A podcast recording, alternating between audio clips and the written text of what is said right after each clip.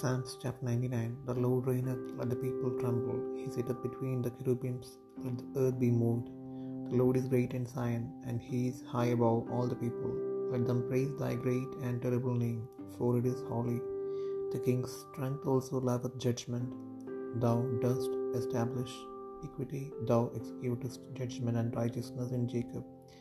Exalt ye the Lord our God, and worship at his footstool, for he is holy. Moses and Aaron among his priests, and Samuel among them that call upon his name, they called upon the Lord, and he answered them.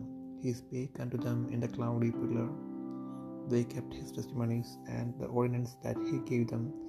Thou answerest them, O Lord our God. Thou wast a God that forgavest them, though thou tookest vengeance of their inventions. Exalt the Lord our God, and worship at his holy hill, for the Lord our God is holy.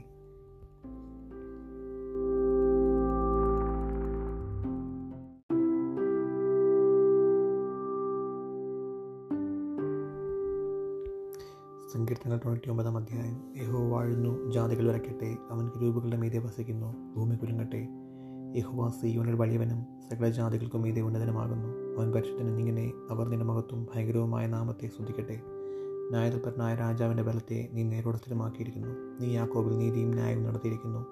നമ്മുടെ ദൈവമായ ഹോവെ പുകഴ്ത്തുവൻ. അവന്റെ പാദപീഠത്തിൽ നമസ്കരിപ്പൻ. അവൻ പരിശുദ്ധനാകുന്നു.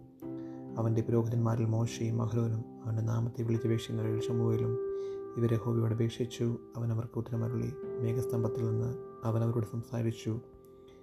അവരവന്റെ സാക്ഷ്യങ്ങളും അവൻ കൊടുച്ചാട്ടവും പ്രമാണിച്ചു. ഞങ്ങളുടെ ദൈവമായ ഹോവെ നീ അവർക്ക് ഉത്തരമരളി.